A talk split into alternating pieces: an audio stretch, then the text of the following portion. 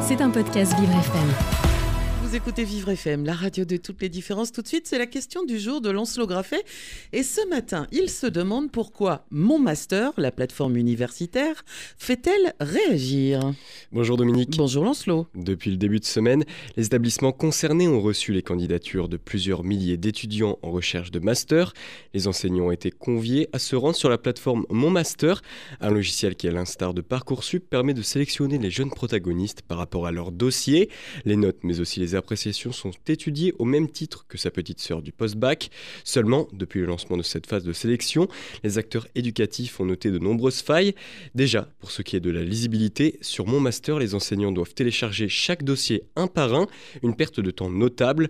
Enfin, les données sont envoyées dans un tableur, un tableur qui classe donc plusieurs milliers d'élèves avec pas moins de 110 colonnes de 110 critères différents, un nombre d'informations qui rend le fichier presque illisible.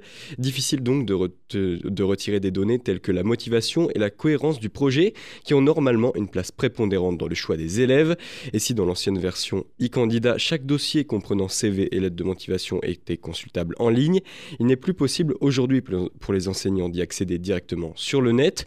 En plus de cette prise en main difficile, les organismes enseignants critiquent aussi leur manque de formation, des accusations démenties par le ministère de l'Éducation qui indique chez nos confrères du Parisien que 4 sessions de formation ont été organisées au cours de l'année, des formations auxquelles beaucoup disent n'avoir pas eu accès.